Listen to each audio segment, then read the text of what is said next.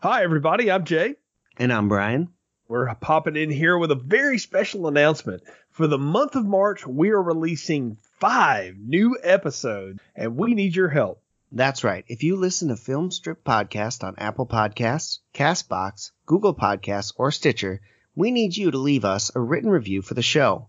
These help the show reach a bigger audience, and that is what we want to do expand the reach.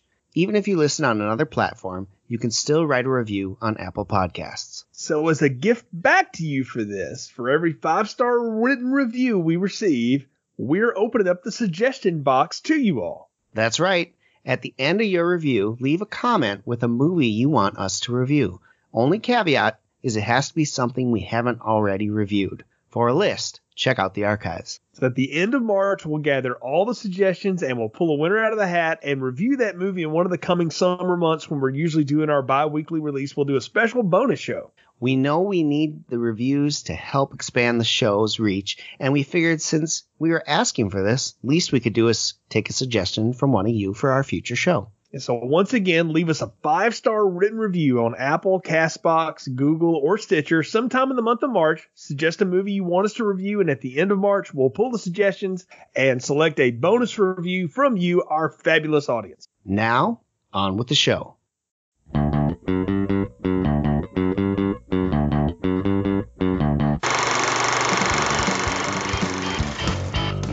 Welcome to Film Strip these podcasts are spoiler filled as we discuss the plots, characters, and themes of the films in review.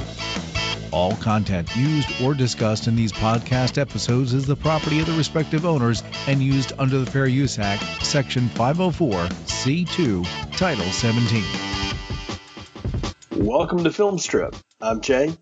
I'm Ron and this is our review of A Night at the Opera, starring Groucho, Chico, Harpo Marx, Allan Jones, Kitty Carlisle, Walter King, Siegfried Rumann, and Margaret Dumont.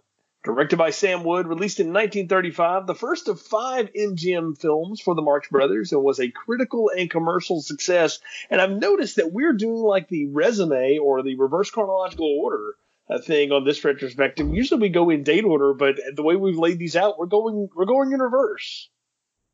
Yeah, we're uh, starting with their what's what was essentially their last MGM classic and working our way back to the Paramount days.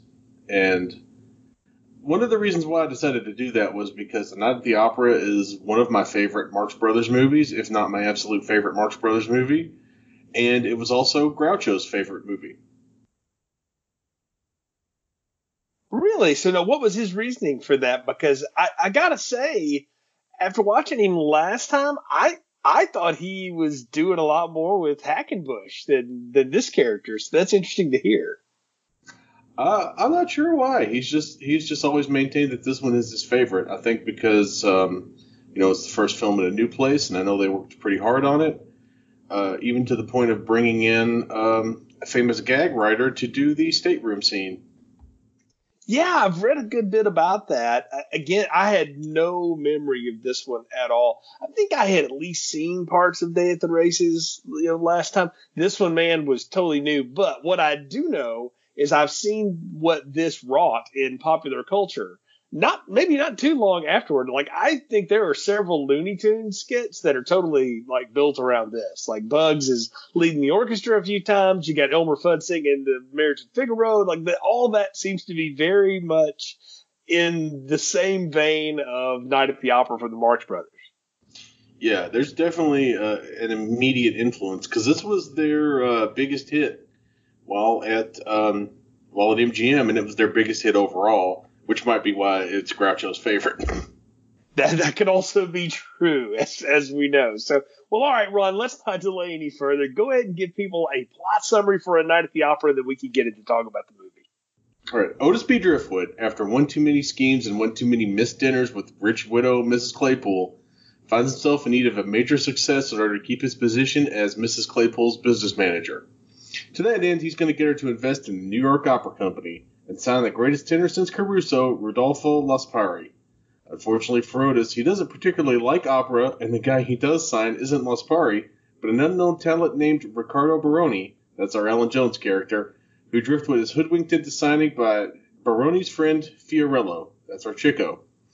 Baroni and Lassparri are in competition for the affections of the beautiful Rosa, Kitty Carlisle, and in the ultimate trump card, Lassparri is going to move to New York after being signed to the opera by Herman Gottlieb, and he's taking Rosa with him. That is, until Fiorello, Rodolfo, and Tommaso, that's our Harpo character, sneak on board a luxury liner in Driftwood's steamer trunk. The three stowaways are eventually caught by Lassparri and taken to the ship's brig, only to be rescued by Driftwood. The three assume the identities of three famous aviators to sneak off of the ship, only to get pulled in front of New York City's mayor for a big radio pronouncement that they have to weasel their way out of. Their identities are eventually discovered, and the three hide out with Driftwood while being pursued by a police sergeant named Henderson. They dodge Henderson, but Ricardo is caught wooing Rosa by Lassparri, who fires both Rosa and Otis from the opera company. Cue the Marx Brothers having their revenge. Otis takes the place of Gottlieb, working on the Widow Claypool. Tommaso and Fiorello sabotage the opera, destroying sets, ruining instruments, and generally creating havoc. In the fracas, Lassparri is incapacitated by the Marx Brothers, and Gottlieb is forced to turn to the only tenor who knows the show he can find, Baroni. Baroni and Rosa hit the stage, bring the house down, and when Lassparri shows up to try to take an encore, he's booed off the stage. Baroni's a hit. Rosa gets to be with her man, and Otis and company win back their place in the good graces of the opera and its wealthy widow patron as credits roll. That's a really good plot summary, and this one's plot heavy. You know, we talked about last time that it was a pretty simple set of gags where they're just trying to save the sanitarium. This time, like we've got multiple locations, we've got a lot of different scams going, and we've got some pretty big moments in this. I mean, I think of anything anybody might remember from a night at the opera, it's that stateroom scene and then the contract scene that we're definitely going to talk about. That's a gag that they they reprise in the end, and just all of the goofy stuff that Chico and Harpo get into as they're wrecking that opera. I mean, we got a game of baseball with a violin and all kinds of stuff in this one. Well, that's one of the things that um, Irving Thalberg brought to the Marx Brothers one of the things he first told them when he signed to MGM was that they needed to be a little bit nicer. Because um, in their earlier movies, there's a lot more of an anarchic spirit, and they're basically attacking anybody who gets in their way, in a, in a funny way, of course. Uh, and in this one, he's like, you guys don't really appeal to uh, women, which is a major part of our audience. So we're to up the production values. We're to get some of those fancy MGM musical numbers in. We're to bring in people like Allan Jones and Kitty Carlisle, who was a legit opera singer. And we're going to kind of make you guys a little bit more relatable and uh, just a, a slight bit nicer, which is really funny because Thalberg, while being friends with and gambling partners with Chico, had a couple of really interesting um, experiences while dealing with the Marx Brothers, like off the set. Oh, please do tell. Okay, so Thalberg was one of those guys who, because of his youth, he was extremely young to be the guy in charge of a, a major Hollywood studio, especially back in the 30s. He was only in like he was only like 36 or 37 at this point, so he's a really young guy, especially to be like the dude in charge of MGM. Even today, you don't get to be in charge of MGM when you're 37 unless you're like Robert Evans. Um, and this was another genius level like uh, producer type guy. Um, so one of the things he was famous for doing would be he would bring people to his office and have them wait in outside while he took phone calls. So one day he has the Marx Brothers sitting out there, and he's taking phone calls all day long. So at the end of the day, at five o'clock, his secretary leaves. So there's the three Marx Brothers sitting there, and then Thalberg still in his office, still making phone calls, still ignoring the Marx Brothers. So what they do is they move all of the furniture in the office in front of the doors to Thalberg's uh, to Thalberg's uh, suite, so he can't get out. After that first ex- after that first experience, he's more like amenable to actually taking his meetings with the Marx Brothers while he's supposed to. But then he'll do this thing where you know he's a very important man, so people will call, people will interrupt, he'll have to go put out fires, et cetera, et cetera. So he would leave in the middle of meetings with the Marx Brothers to go do other things. And of course, that went over about as well as you might expect. So one day he goes off to some sort of meeting uh, in a different part of the lot and leaves the Marx Brothers in his office, which is a big mistake. When he comes back to the office a couple hours later, the three Marx Brothers are sitting naked in front of a roaring fire in his fireplace, roasting potatoes on sticks. so he comes Oh, over. He comes over. He sits down with them. They give him a potato. He eats it, and then after that, their their their uh, business and professional uh, uh, relationship improved quite a bit because he realized these Yeah. guys were not going to put up with any of that stuff. I think you've described it well when you talk about their early stuff, the, the Paramount stuff. That not only was their style anarchist, and like I've looked up a lot about the Marx Brothers just as we started recording these shows and stuff, and I keep seeing that word pop up, like a keyword in Google and stuff. And I'm like, okay, what's that all about?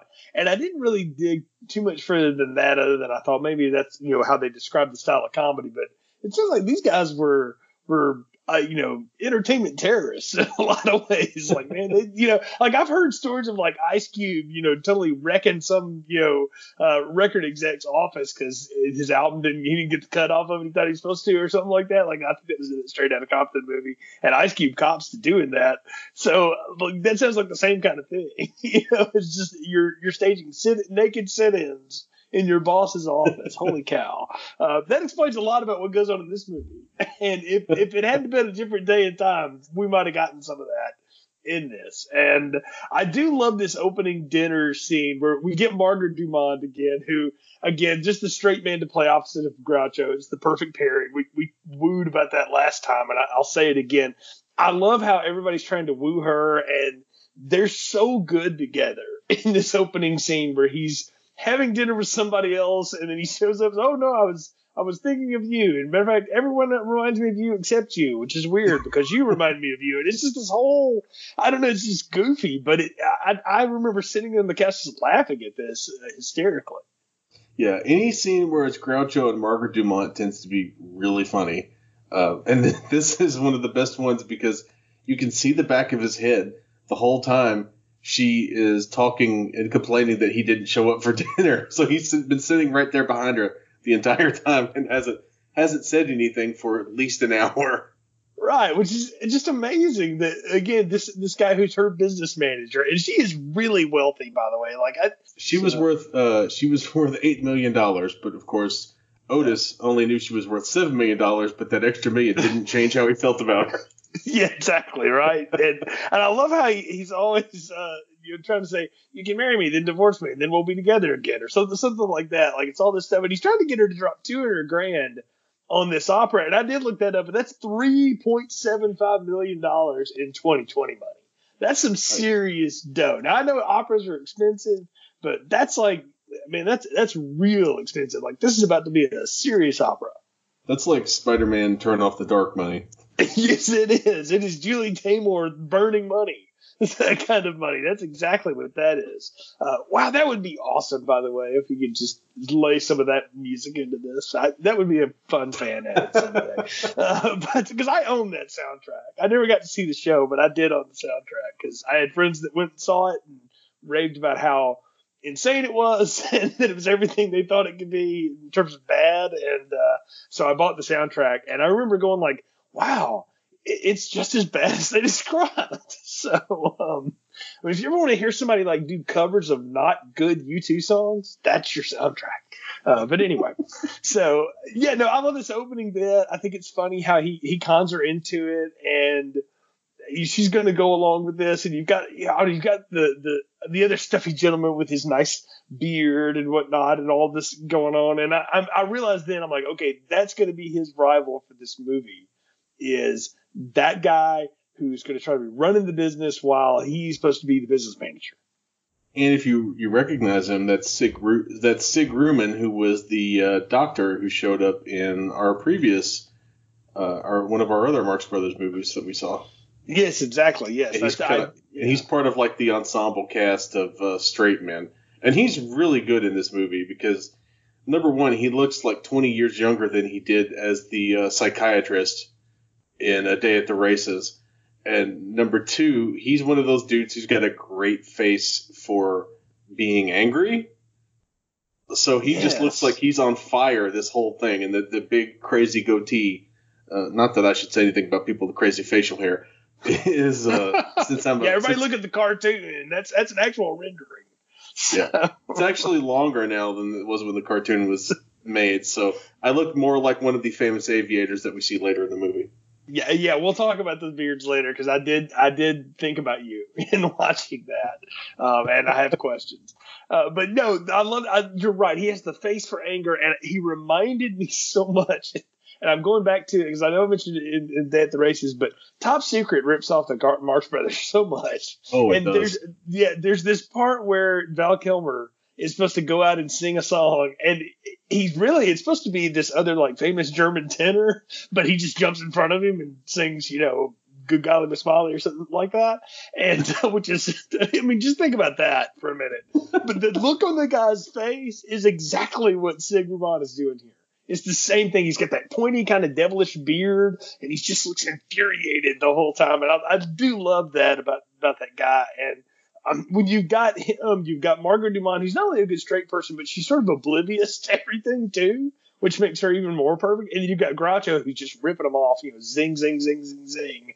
Um, it makes for a good setup, and and I do dig the setup of this completely because it's a big shift when we finally get to the opera place. I mean, it's like we went into a completely different show all of a sudden. Yeah, it definitely is um, a, a, a big shift in tone. But for me, this is one of uh, Allan Jones's better roles, uh, especially in the Marx Brothers movie, because he's got such a great voice, and they, they make such good use of his voice in these opera scenes.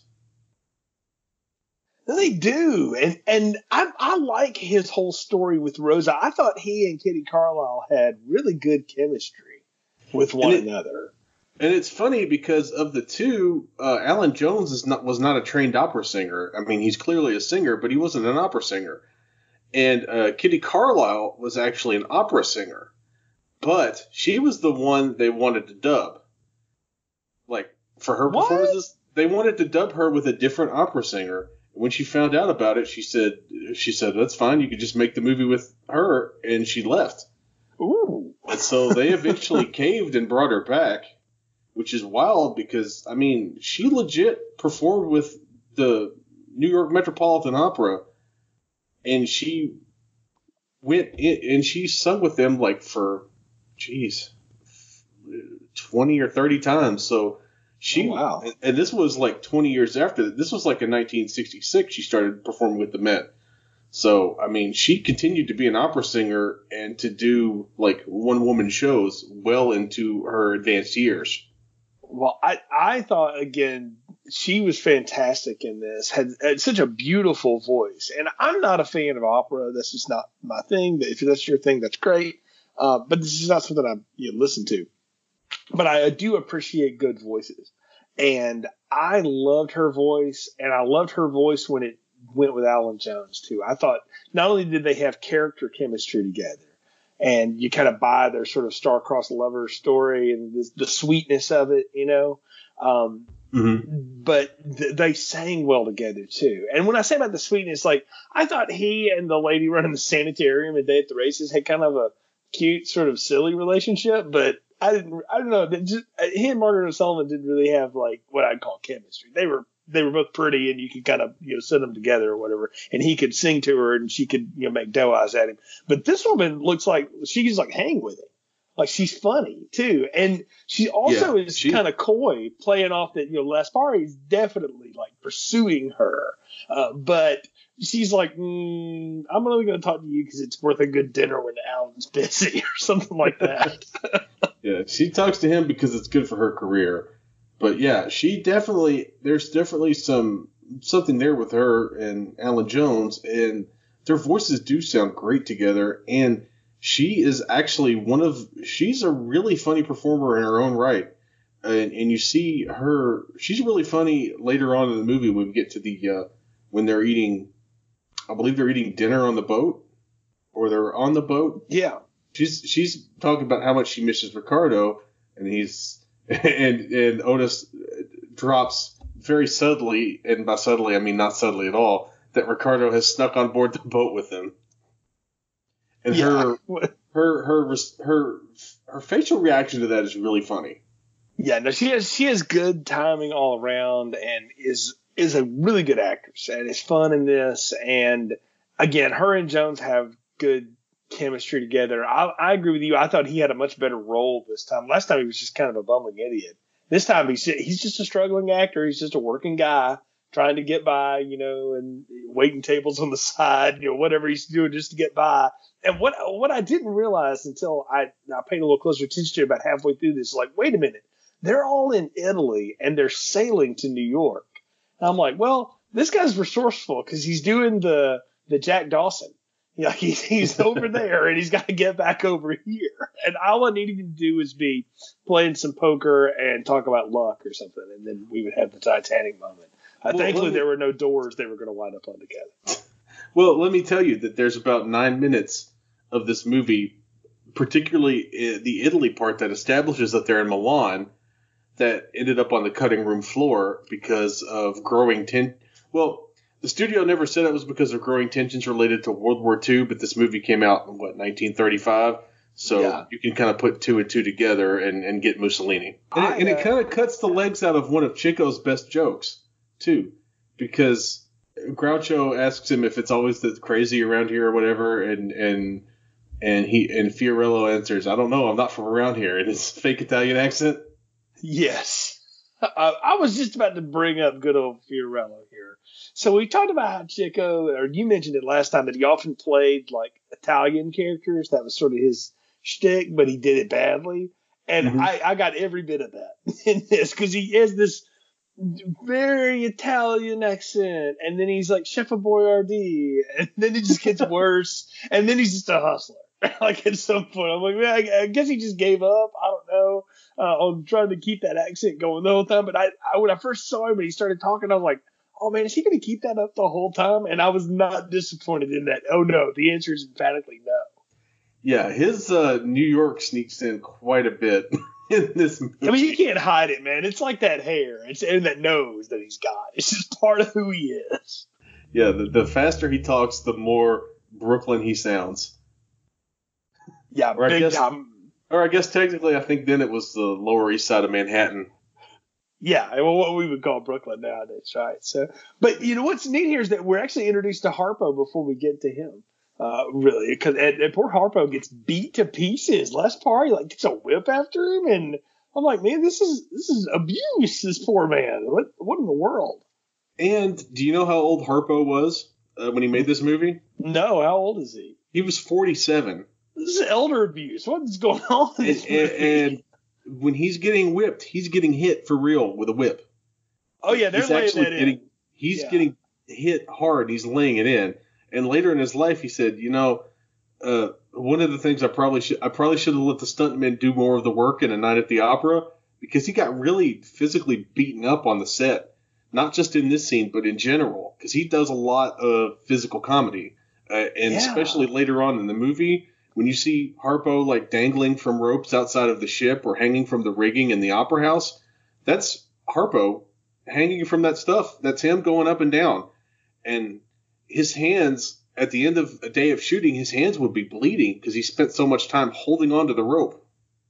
I can believe it. He takes an absolute pummeling this entire movie. Some of it self-inflicted, a lot of it, in fact, but but uh, some of it from the other people. And I'm like, man, the guy that got doing Lassparri, man, he's he's a complete jerk. And like you, you talk about like set up mustache twirling villain of all time, right? Like he, like, that's the only thing he didn't do was actually twirl the mustache because he's he's whipping uh, Tommaso. Uh, I love these names, by the way, because they just do not fit the faces that they're given to. But okay, No. uh, except And- Otis and- Driftwood, that totally works. But Tommaso's just getting pummeled, and then turns around and go, "Oh, Rosa, you know, oh yes, sir, come into my quarters and do your job now." And I'm, oh man, I'm like, yeah, I remember being the low guy on the pole. That's that's lame. Yeah, that's the great uh, Walter Woolf King, who actually was a singer himself, but they ended up dubbing him for the movie because he was like a musical singer, not an opera singer, and he didn't have a strong enough voice to do the opera parts. Right. Yeah, I was going to ask you about that. How many people they dubbed, and then you told me that it's only him.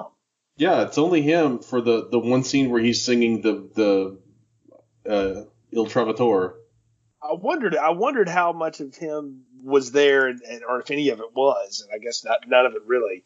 Uh, but I, I got to say though, I did like the guy. I, I mean, as, as evil as he is, and as horrible as his character is, he plays it so well. Like everybody here seems to have really been cast and have has gotten a good sense of what their character was supposed to be on the page. So I know the Marx Brothers worked out a lot of the skit stuff off site again, like they normally would, and then brought mm-hmm. it in.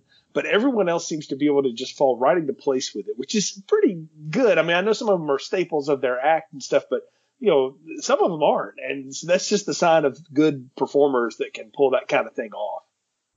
And it's funny because uh, Sam Wood, the director of this movie, and Groucho didn't get along. Uh, one, famously, Sam Wood has has been said to have said after one yet another disagreement with Groucho, uh, he said, "Well, I guess that just shows you can't make an actor out of clay." And Groucho shot back, "Yeah, and, and you can't make a director out of wood because his name was Wood." Ooh. Ooh. So yeah, these guys these guys were every bit as as as fiery as you could expect in real life as they are on the screen, which is one of the reasons why these movies work and why these I think mm-hmm. the, the persona that, that the brothers uh, take on works so well for them because you know there's a lot of Groucho in Groucho, and there's a lot of Harpo in Harpo, and there's a lot of Chico think, in Chico. I mean, the whole point of yeah. Chico is that he got the nickname because he was a chicken chaser chicken being slang for women like birds. Right, right. And uh, look, contention on particularly comedy movie sets and things like that is nothing new.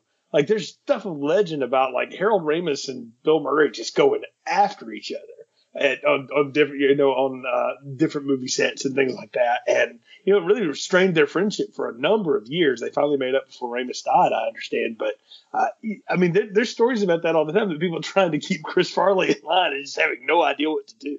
You know, and, and trying to rein that in, and then uh, even Eddie Murphy, you know, too. Uh, just how how do you put your hands around when that is exploding? And Jim Carrey, and you know, all of them. I think I think you know, these comic geniuses are, are the people that really just own their craft and comedy. I think Sandler's in some of this stuff too. Uh, though he's a much more moldable actor, I think, than some of the others I mentioned there. But they they all like they just had like I know what I want to get out of this character and I'm going to get it. Whether the director sees that or not may it may really immaterial at, at that point. And it takes a special one to be able to make that work. And sometimes just you know you can build the contention and it it gives fire to the anarchy because uh, that's the one thing about this movie for sure. Last time, like they're they're running a money scam. This time, they're still a money scam, but they're really just there to kind of. I mean, Chico and Harpo don't uh, don't really care like whether this works or not. Chico kind of wants his buddy to get the job, um, but he doesn't even realize what he's doing in that great contract scene. I think that's what we got to talk about that now because oh, yeah. Tommaso knocks Lassparri out twice knocks him yeah. out, make sure you wake him up with smelling salts, then knocks him out again. And then I love how Groucho's just got his foot resting on him, and his first thing to check, I was like, "Yeah, I shot him. Oh, okay, mind if I step on him too? No, go ahead." and then they just go back and forth. what's with all the wild? What, what's with all those wild edits and just jump cuts though in the the scene when Chico and, and Groucho are going back and forth on that contract? Um, a lot of it was uh, timing related. When this movie first came out, the um, they Irving Thalberg, like the, when the movie first came out, it was basically dead on arrival. Um, not when it was released to, like when the studio saw the first cut. I mean, excuse me. Um, Thalberg uh, wanted to make sure that they had, you know, a nice strong story structure. He wanted the brothers to be more sympathetic. He wanted some musicals and some stuff and you know he he had a specific idea of what he wanted, and the problem was that when the movie was shot, it was a little different uh, than he was expecting. So he went into the editing room with Wood and a few other people, and they chopped up a lot of stuff to shorten certain scenes and to make the timing quicker. So, and one of the things that you got from the uh, the contract signing scene is that they they cut out some of the pauses and kind of pieced them together uh, to sharpen things up, make things a little quicker, make make the back and forth snappier. So you've got some of that rough editing.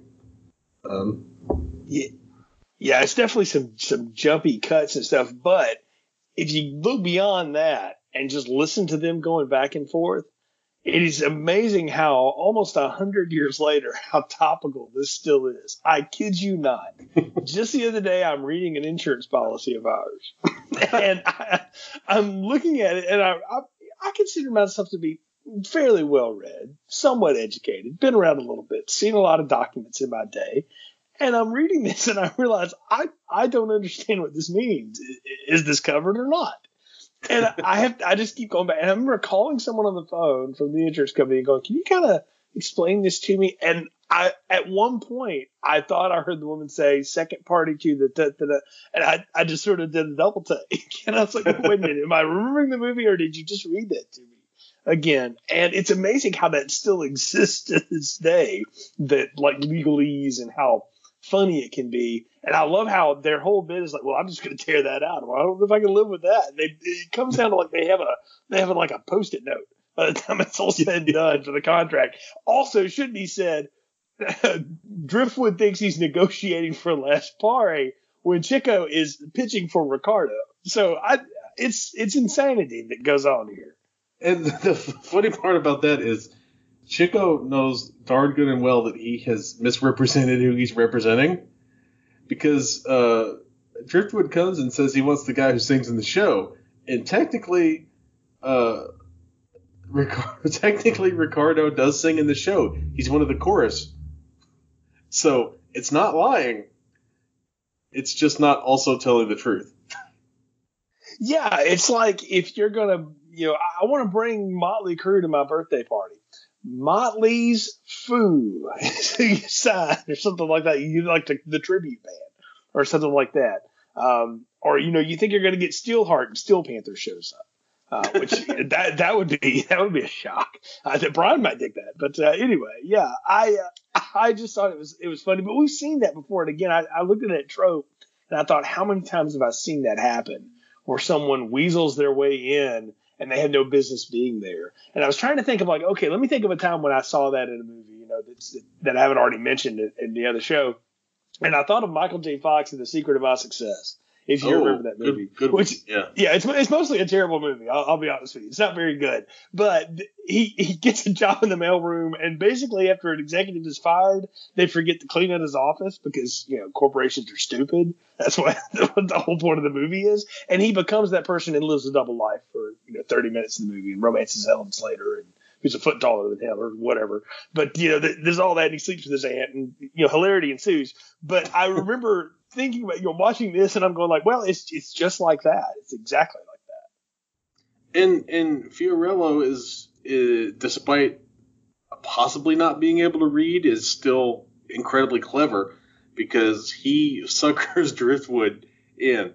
Now Driftwood does get him to sign uh, Ricardo for only ten dollars a week, but it it it, uh, it, it it's funny because it's like it, uh, Fiorello's one of those guys you can't tell if he's dumb or smart. He's kind of both. And the same with yeah. uh, with uh, Otis Driftwood. He's both dumb and smart, and they're both con artists who walk away from this feeling like they got the better of the other guy, when in fact they, it's basically they kind of drew. Yeah, exactly. But it all works out in the end, though, because Lassparri is most definitely signed to the opera to go. And that's when we get on our big sailing ship here. And I thought Ricardo and Rosa had like a real sweet moment saying goodbye and stuff um, mm-hmm. on the boat. The, I, again, yeah. I believe the song is called Alone that they sing yeah. to each other. Is that yeah, think, what you're referring to? Yes, yes, that's what I refer to. I thought that was a great moment. And just again, reinforced the sweetness that those two characters had for each other and how – how good they were together. I mean, Kitty Carlisle and him really had a thing, and it, it, you could tell it worked. And Allan Jones looks like he's having fun here. Like there's one thing I'll say about Day at the Races. He looked like he was there, but he didn't look like he was having a lot of fun. And maybe because that was, you know, the 24th time he'd had to do all that or something like that. But and this wasn't at the end of that run, but I, I don't know. He just looked like he was having a good time and enjoying it. And I, I love. I call it the call and response song, but I, I really enjoyed that moment. Um, but the real fun of that whole trip is Driftwood with his insanely huge suitcase right? uh, yeah. By the way, he's he's whipped out of his hotel, right? His hotel bill. He lays that on somebody else too. I'm like, man, this guy is he is the con of cons. I, yeah, I love a, this. A five hundred and forty dollar hotel bill in 1935. Yeah, God only knows what he got to run that up. Yeah, I know. I know. I'm like room service every day, you know. So um, where I work now, man, like I eat an extra bagel and they want to know why, you know. So but anyway, so th- this guy is is coming through with all that. And he wants to meet up with Miss Claypool because I, I love how he does stop. He, he stops by Rosa's stateroom and he's got a little note from from Ricardo uh, and you know she's sad, and, you know she misses him or whatever. And he's like, "Well, here, you know, I'll try to make you happy again sometime." You know, and does his little eyebrows, which was funny. And then he, he's off to see Mrs. Claypool, and I love how he just lays down on the bed, and she's like, "Get up from there! What will people say?" And I, I forget what his response is. It's like, "Who cares what they say? Let's get to it." You know, I'm like, man, Groucho's kind of kind of randy in this movie a little bit. He he has a way of, of saying nothing but making it sound like a, a sex thing. It's pretty amazing, especially for 1935. And one of the things I, I appreciate the most about the Marx Brothers is just how much dirtiness they were able to get away with just by making it solely about Groucho's inflection and his eyebrows. Right. Right. It's all in the way he looks and the way he kind of darts his eyes at her and stuff like that. And uh, of course, Margaret Dumont is just sitting there totally oblivious to all of this. And to hear Groucho tell it was totally oblivious to the joke anyway. That's why she played it so well. But I, I loved it. I thought he was great. And I love how he's he's rolling around on the cart. Now, what I want to ask you is Groucho starts belting out and singing. I'm like, is that him or did they dub that out too? No, that's him. Yeah, that's wow. all him he's got an incredible voice. Like he really does. I, I did not expect that. I thought he, he would not be the musical one, considering how musical Chico and Harpo are. And well, I, that's that surprised me though. That's funny because he also was a great guitar player. He just he only plays guitar in one of their movies, and you'll see it because it's going to be in Horse Feathers. We'll talk about it more then. But he was actually a really accomplished guitarist, and he has a couple of like really uh, I mean, he has a couple of really famous songs that are like, well, he's got uh, like four or five songs that were like Groucho staples uh, that you you may know, like uh, Lydia the Tattooed Lady was a Groucho song. Um, Hello, I Must Be Going, and of course, um, we'll get to it later. But the famous Hooray for Captain Spaulding, and you'll get to hear, you'll really get to hear Groucho sing in the earlier movies. Oh, wow! See, I did not know those were his. That that's fantastic. I I love the way though he's rolling on the strand and he winds up in that little stateroom and he realizes, okay, not a lot of room in here, but okay, I can make this work. He's going to try to make the magic happen, you know, for him and Miss Claypool. And then, of course, he begins to open the suitcase to uh, learn that he's got some stowaways. And the best one is Harpo in the little drawer. And he's like, I'm certainly that wasn't how I folded my shirt. You know? Yeah, I don't remember our shirts snoring. yeah, exactly. I, I thought the four of them there together, and particularly Allan Jones, who I would not have thought could play funny with them. Uh, he gets in a couple of good lines, and I'm like, you know, good for you, Allan Jones. You're you're hanging in here with the big boys. He really holds his own, especially in this movie. Uh, you know, it's it's funny. All we keep going back to talking about Margaret Dumont, and you kind of have to with the Marx Brothers movies because she did like seven of them. But you know, in real life, she was a uh, widowed millionaire, the wife of a millionaire who died. I did not know that. So actually. like this, wow. So like this character that she plays is not that far from her real life. And what's funny enough is that when she was young, she was in on vaudeville just like the Marx Brothers were, and she did theater and she did opera, like was an opera singer, and had many many like comic talents of her own. Just in the Marx Brothers movies, the best part of her is her ability to not respond, to keep a straight face to all the craziness going on around her. You know what I got off of that, or what it reminded me of again to, to do my forward comparisons? The way Diana Rigg plays opposite of Charles Grodin and all the Muppets in The Great Muppet Caper, where mm-hmm. she's Lady Holiday and she's supposed to be oh. this highfalutin woman. But Diana Rigg is a really funny actress too, but she's playing it so straight. And, and she's doing what I realize now she's doing Margaret Dumont from this movie. so that is amazing. That's a good that's a good connection right there. That's that's top notch. I think that's like my goal in these things is because these are these movies are so old. I can't imagine like some of our audience are like, I can't believe you guys are doing movies in the 30s. But I'm telling y'all, like I didn't realize how much stuff got influenced by these things. And when we talk about this movie was a hit, it made like a million eight dollars.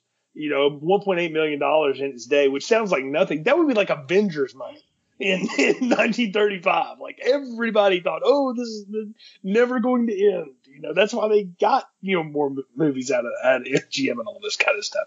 Um, I love the ordering of food uh, with the honking of the horns and how many eggs get rolled out there. The, just the cavalcade of people that come in there, the maintenance people. It's it becomes like the clown car, but let's throw it in the stateroom. Yeah, that's uh, I believe there's 15 people total before uh, Margaret Dumont comes along and opens the door and everybody starts falling out. my, my favorite part of that whole scene is when the, the, the stewards come in and how easily Harpo ends up laying on the trays of food. I, I know. I'm like, man, one that had they had to work that out, and I mean, he's not a big guy, but he's not a little person either. That's a human being, and those guys are just, you know, they're just hanging on to it because that's what they're supposed to do. And yeah, that whole thing becomes chaos. Uh, yeah, they brought in a a specific guy to write that script, a dude by the name of Al Boasberg, who has been involved in the Marx Brothers and was a big vaudeville comedy writer. Is weird even by comedy writer standards. If you know any comedy writers or comedy people, they're all a little weird, and he's especially weird because after he he typed this scene up, then he tore all the pages into pieces and tacked them to his ceiling and then Irving Thalberg and the Marx Brothers and and assuming a horde of other people had to cut and paste it all back together to put it back together for the movie. That sounds like a, uh, a CSI episode or something. Holy cow! that is insane. Well, no wonder it uh, flows the way it does, though. But it actually works, though, and I'll tell you why all of it works, though, because everybody here is, is doing a lot of stuff. Groucho carries that scene in in a, a way that I don't know that he does anything else in the movie as well as this. He is so good in that moment because I think he realizes that he's the one that's got to direct all of that traffic and keep it moving and keep it funny. And that's one thing I noticed in this one. I didn't notice all the harsh cuts that you got from the one on one with him and Chico. I, mm-hmm. I, this one seemed to work a little bit more smoothly. So either they got better at cutting the film or they had a they had better timing with it. But a lot of it, I think, in my mind, rests on the way Groucho uses driftwood to just keep all of that chaos going. What you realize is that because he he's able to work through all of that, that's how he's able to keep his cons up because he, he's just he's always one step in front of the next one. My, the the thing that I, I I can't not laugh at every time I watch this movie, which is quite often. I usually watch it once a year or so um, is when the girl shows up with the manicure tray and she asks him, "Do you want a manicure?" And he says, "No, come on in." Yes, that's perfect. That is exactly right. Let's just add one more log to the fire as it gets going. So we, we get into, I, I want to make a note here and I want to ask you if you think I'm right on this. So Chico and Harpo get their piano scenes, which by the way, great look at like you're watching their hands and mm-hmm. watching those guys play, particularly watching Chico play, I was like, holy cow, he really can play. He's an amazing player. And Harpo's harp again is uh, great. But it's like these movies have their own little built-in intermission because at this time that that was big in movies, and it's like, well, now we're all going to take a break and we're going to show you just how unbelievably talented these two guys are. Yeah, that was that was one of the big things MGM act, and Irving Thalberg actually pushed for.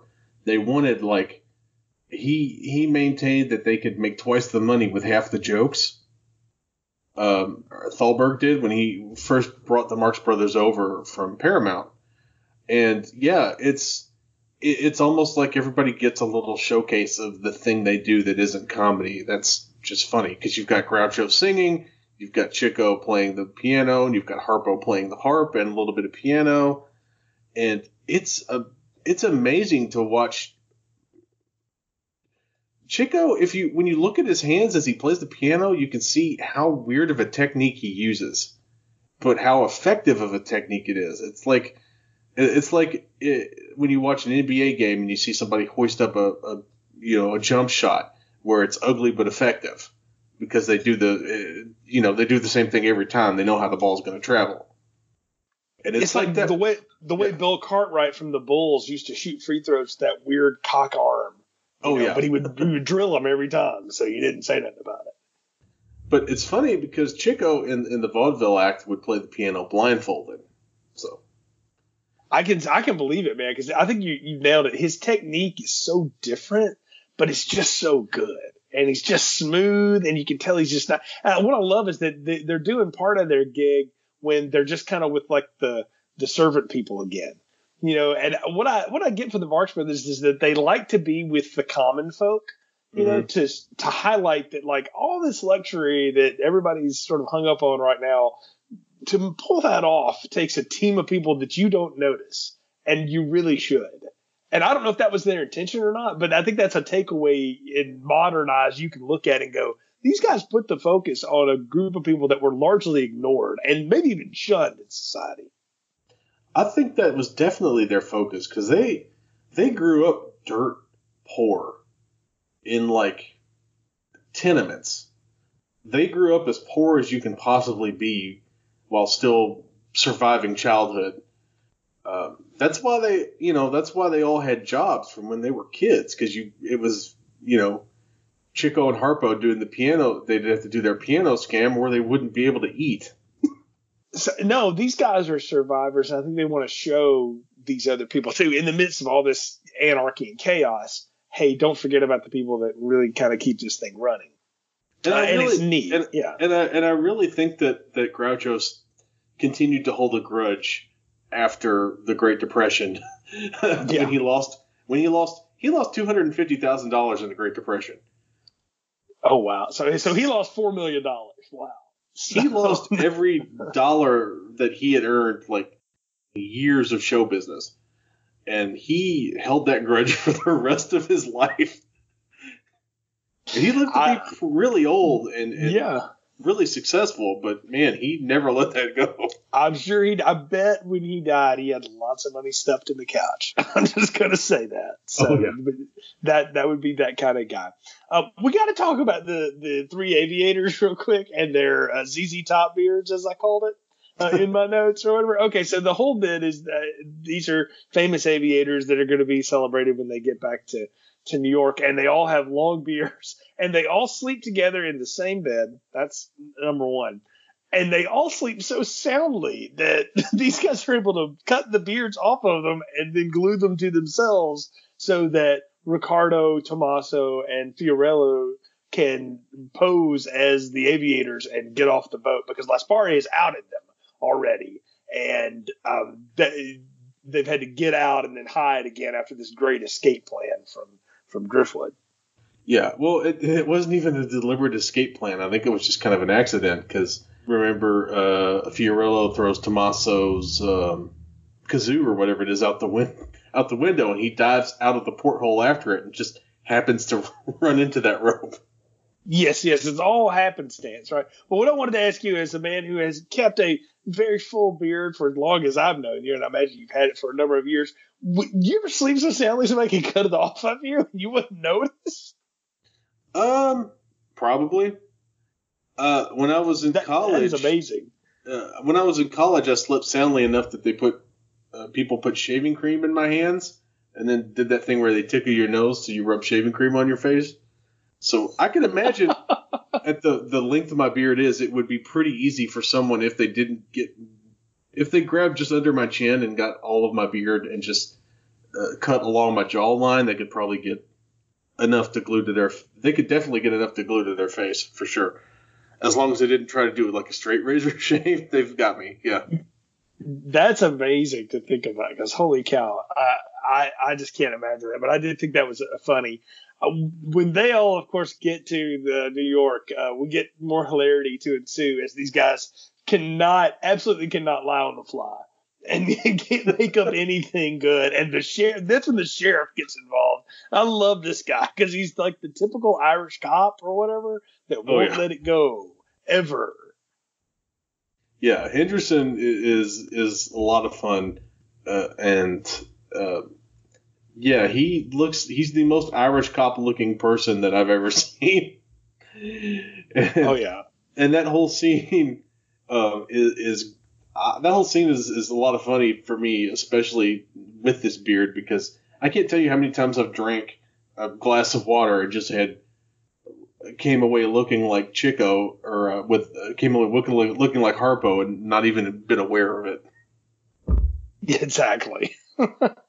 so all of this ultimately results in the fact that Driftwood and Rosa both get fired from the opera because Lassparri is the jerk of all time. Can we just talk about that? This woman has come all the way to New York, and you make sure she gets thrown out with the rest of these bums too.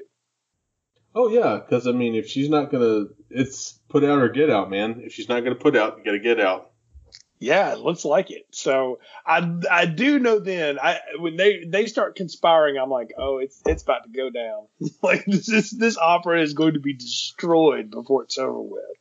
And what happens in this this final scene here uh, before we finally get Ricardo and Rosa on, on the stage to sing it and get us out of it is nothing short of well, we've used the word, but it's it's good and appropriate here. It's nothing short of pure anarchy. It's when you've got people that are just nope, this show is not going to go the way you think, and it just goes to hell in a handbasket. Yeah, they've got uh, I don't know eight different backdrops fall onto the stage. Um, there's one point where Lassparri is is on one side of a backdrop and the person he's singing to is on the other side of the backdrop. They sneak take me out to the ball game in the middle of the opera music. yep, it, it's it's just yeah, uh, Com- complete with with with Harpo and Chico throwing a ball across the the orchestra pit to each other, and uh, Harpo hitting a a, a good double. Uh, with a Stradivarius. Um, so, and, and you of course, smashing it into smithereens. Um, but the the point is that we get Allan Jones and Kitty Carlisle on stage, and Buddy. I mean, you said it in the plot summary, bring the house down. They brought the house down with that song. They were amazing, and I know they keep cutting away to like fake opera scenery or whatever that they shot from you know, stock footage of operas or whatever. But it's it doesn't matter. It still looks amazing. Oh yeah, it looks amazing and it and it sounds amazing. And this is still, you know, I think sound film is like six years old at this point to me, Allan Jones is like one of the better movie singers of this time period because he, he, he modulates his voice. And that's the one like downside I think that you can say about Kitty Carlisle is that when it's opera time, she just goes full opera. And it, it can be a lot to, it can take a lot of the nuance out of her voice, I guess. Where when Allan Jones sings, he's, he's up and down, he's really emoting. No, I, I agree completely. He clearly is in control of his whole thing. But I think that's, I almost want to lay that off as part of the characters. You know, mm-hmm. this guy, even though he's just in the background or whatever, is so in control and so knows what he what he can do, and he just it's just that you'll give me the chance, and then all of a sudden, holy cow, you know, this guy can really bring it down. And proven to the point that when Lassparri finally returns to the stage and he gets hit by an apple, you know, booed off the stage. It's like, well, this guy that he got what he deserved. And I love them singing the encore as we, we do the reprise of the joke of negotiating yet another contract. yeah, that's a that's a good capper joke because that's this movie has two of their absolutely most famous scenes in the contract scene and in the stateroom scene. So it's nice to get that reprise uh, back again a little bit later at the end of the movie where they're negotiating yet another contract. Exactly. But was the contract worth it, Ron? It's time to get final thoughts, recommendations, and popcorn ratings. So, what are yours for A Night at the Opera? I gotta go with. Um, I gotta go with a large popcorn with extra butter. It's almost an extra large popcorn for me. It it. You know what? I'm gonna go for it. Extra large popcorn. I love this movie. This is one of my favorite all time movies. I I discovered it backwards because I first saw the remake ish with uh, the remake ish movie Brain Donors from the early 90s with uh, John Turturro playing the Groucho Marx role. And then when I saw that it was based off of A Night at the Opera, and it's basically the same script kept you know 100% whole. I went back and watched A Night at the Opera, and that made me fall down a real Marx Brothers hole, so to speak. And yeah, I just I love this movie. This movie's great, and it's the best Allan Jones performance. It's some top-notch Margaret Dumont, and the Marx Brothers are like on their game. It's it's not as uproariously funny as some of their earlier flicks, because some of the earlier flicks it's like being beaten with a comedy stick, but this is just a really good execution of what MGM wanted the Marx Brothers to be and what the MGM what MGM thought the Marx Brothers could be. And uh, all that to say, I'm a huge fan of it. I'm going to say this about this movie, and this is something that I always say when people ask, like, do this or do that. And, you know, they, they throw a lot of comedies at me, and we talked about how that, that's not really my scene. And the thing that I always put at, at movies with Genius Comics is that there always comes a point in these movies for me where we've just gone on too long, and there's just there's not really a story here, and it's just being held up by your stand-up routine. Chris Rock's movies do this a lot. A lot of Eddie Murphy's movies do this, and that's nothing against them. That's just a common trope. I mean, everybody falls into that uh, at one time or another, and sometimes that works, sometimes it doesn't. Like Eddie Murphy does part of his routine in trading places. I've heard him do that routine about the Kung Fu Grip GI Joe being broke at Christmas thing a hundred different times. It works perfectly when he sneaks it in there because it's not allowed to go on too long. Mm-hmm. You know? and, and, that's the problem is, is, a lot of these movies eh, it's kind of going too long. And there's parts of Days of the Races where I felt like eh, it kind of went on a little bit too long. This one works because it is a movie. It is a story. It has a beginning, a middle, and an end, and it's built around two classic, classic uh, scenes. And then that ending is just pure anarchy and fun. And Allan Jones is so good in this. And the Marx Brothers clearly listened to Thalberg when he told them they need to be on their game for this first one out of the gate. And whatever he did and whoever else did to edit and cut this thing up made it a fantastic watch. This is extra large popcorn material all the way because of all the different things that I've mentioned that it that it you know is referenced by years later and even today. And I, you know, there's another three dozen out there that we need to talk about. This movie is so much fun and it's totally worth a watch. So high recommend and extra large popcorn for me as well. So Ron, tell folks how they can follow you on the social media. And hey, you got any podcasts uh, you want to give a shout out to? Yeah, uh, I always do. You can follow my written work at denofgeek.com and denofgeek.us. Um, follow me on Twitter at Hollywood Ron, but I don't know why you'd want to do that.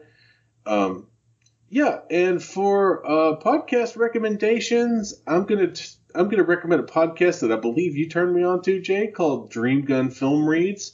Yeah. It is a lot of fun. It's uh, a bunch of Irish comedian types who rewrite movies to make them funny. They perform in them perform them in front of a live audience in about an hour, and they're just chock full of jokes and weirdness. And it's a they just did uh, the Shawshank Redemption, and it's the funniest depiction of prison rape you'll ever you'll ever hear. Oh, excellent. Well, the one I'm going to recommend this time is Over Under Fair, the final word in pop culture re- relevance. They come out once a month. Dave, Lacey, and Roger and the gang debate everything from movies to music to award shows all around a very simple premise. Is this thing over, under, or fairly rated? And they have some good discussions in there. And there's, there's tons of cool episodes. They just did like Best Picture for the Oscars um, not that long ago, and always have a good time. And they're good pod friends as well. So over, under, fair. Recommend them. You can follow them on Twitter at over, under, fair, and find them wherever podcasts are found. Highly recommend you give those guys a shout out and uh, and give them a listen because they are a lot of fun. Of course, folks, you can find more episodes of Filmstrip at our website, filmstrippodcast.com. That'll take you to the anchor.fm page where you'll find feeds everywhere you can subscribe and download the show Google, Spotify, Apple, Stitcher, you name it, we're there. Follow the show's social media at Filmstrip Pod on Twitter and Instagram, and you can follow Filmstrip Podcast on Facebook as well. We appreciate your support. So until next time, for Ron, I'm Jay. Thanks for listening to Filmstrip. Thank you for listening to Filmstrip. You can find more episodes on our website, filmstrippodcast.com. The Filmstrip theme music is produced and performed by Frozen Lake 121. All content used or discussed in these podcast episodes is the property of the respective owners and used under the Fair Use Act, Section 504, C2, Title 17.